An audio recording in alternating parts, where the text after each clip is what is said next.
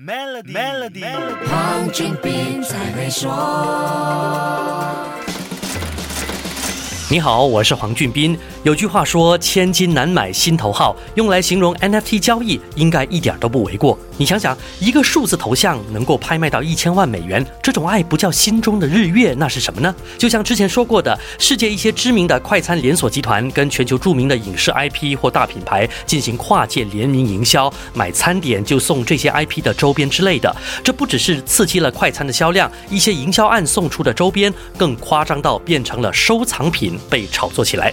说起来，这样的心理跟 NFT 有异曲同工之妙。美国 NBA 球星 Stephen Curry 买下的猿猴头像，就是其中一组最火红的 NFT 收藏品，叫 Board Ape Kennel Club。如果要翻译的话，就叫无聊猿猴狗窝俱乐部。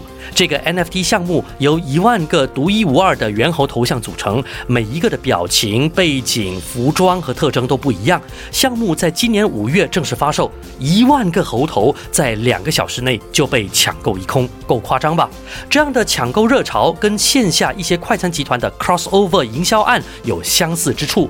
这种热烈反应你应该有点印象，甚至还可能亲身经历过。不久前，一个韩国男团跟某知名快餐集团掀起了一阵紫色旋风，一开卖，快餐店就被挤得水泄不通，还记得吗？歌手艺人在这类 crossover 营销中获得收入，也能够享受到努力经营的知识产权 IP 所带来的回报。而 NFT 的原意也也是要借助区块链技术，保障艺术家数字艺术品的 IP 价值和回报。所以，越来越多艺术工作者尝试朝 NFT 的方向发展，当中有你我熟悉的演员、歌手、音乐人，还有导演。其中一个就是王家卫，王家卫的 NFT 还是大家熟悉的经典电影片段。那下一集跟你说一说，守住 Melody，黄俊斌才会说。黄俊斌才会说。